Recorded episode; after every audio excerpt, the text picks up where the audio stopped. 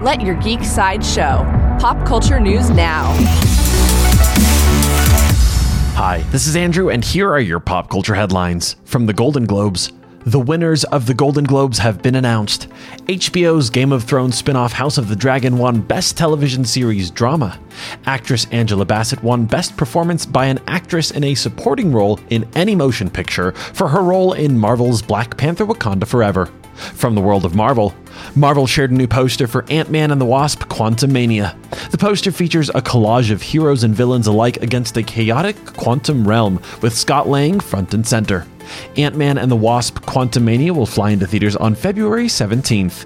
New from Star Wars, a new episode of Star Wars The Bad Batch premieres today. Episode 3, titled The Solitary Clone, sees the clones battle against a separatist holdout.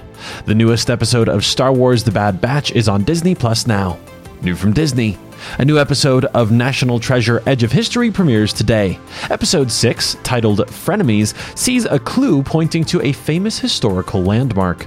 Jess will have to partner with Billy to pull off an extraordinary heist. The newest episode of National Treasure Edge of History is on Disney Plus now.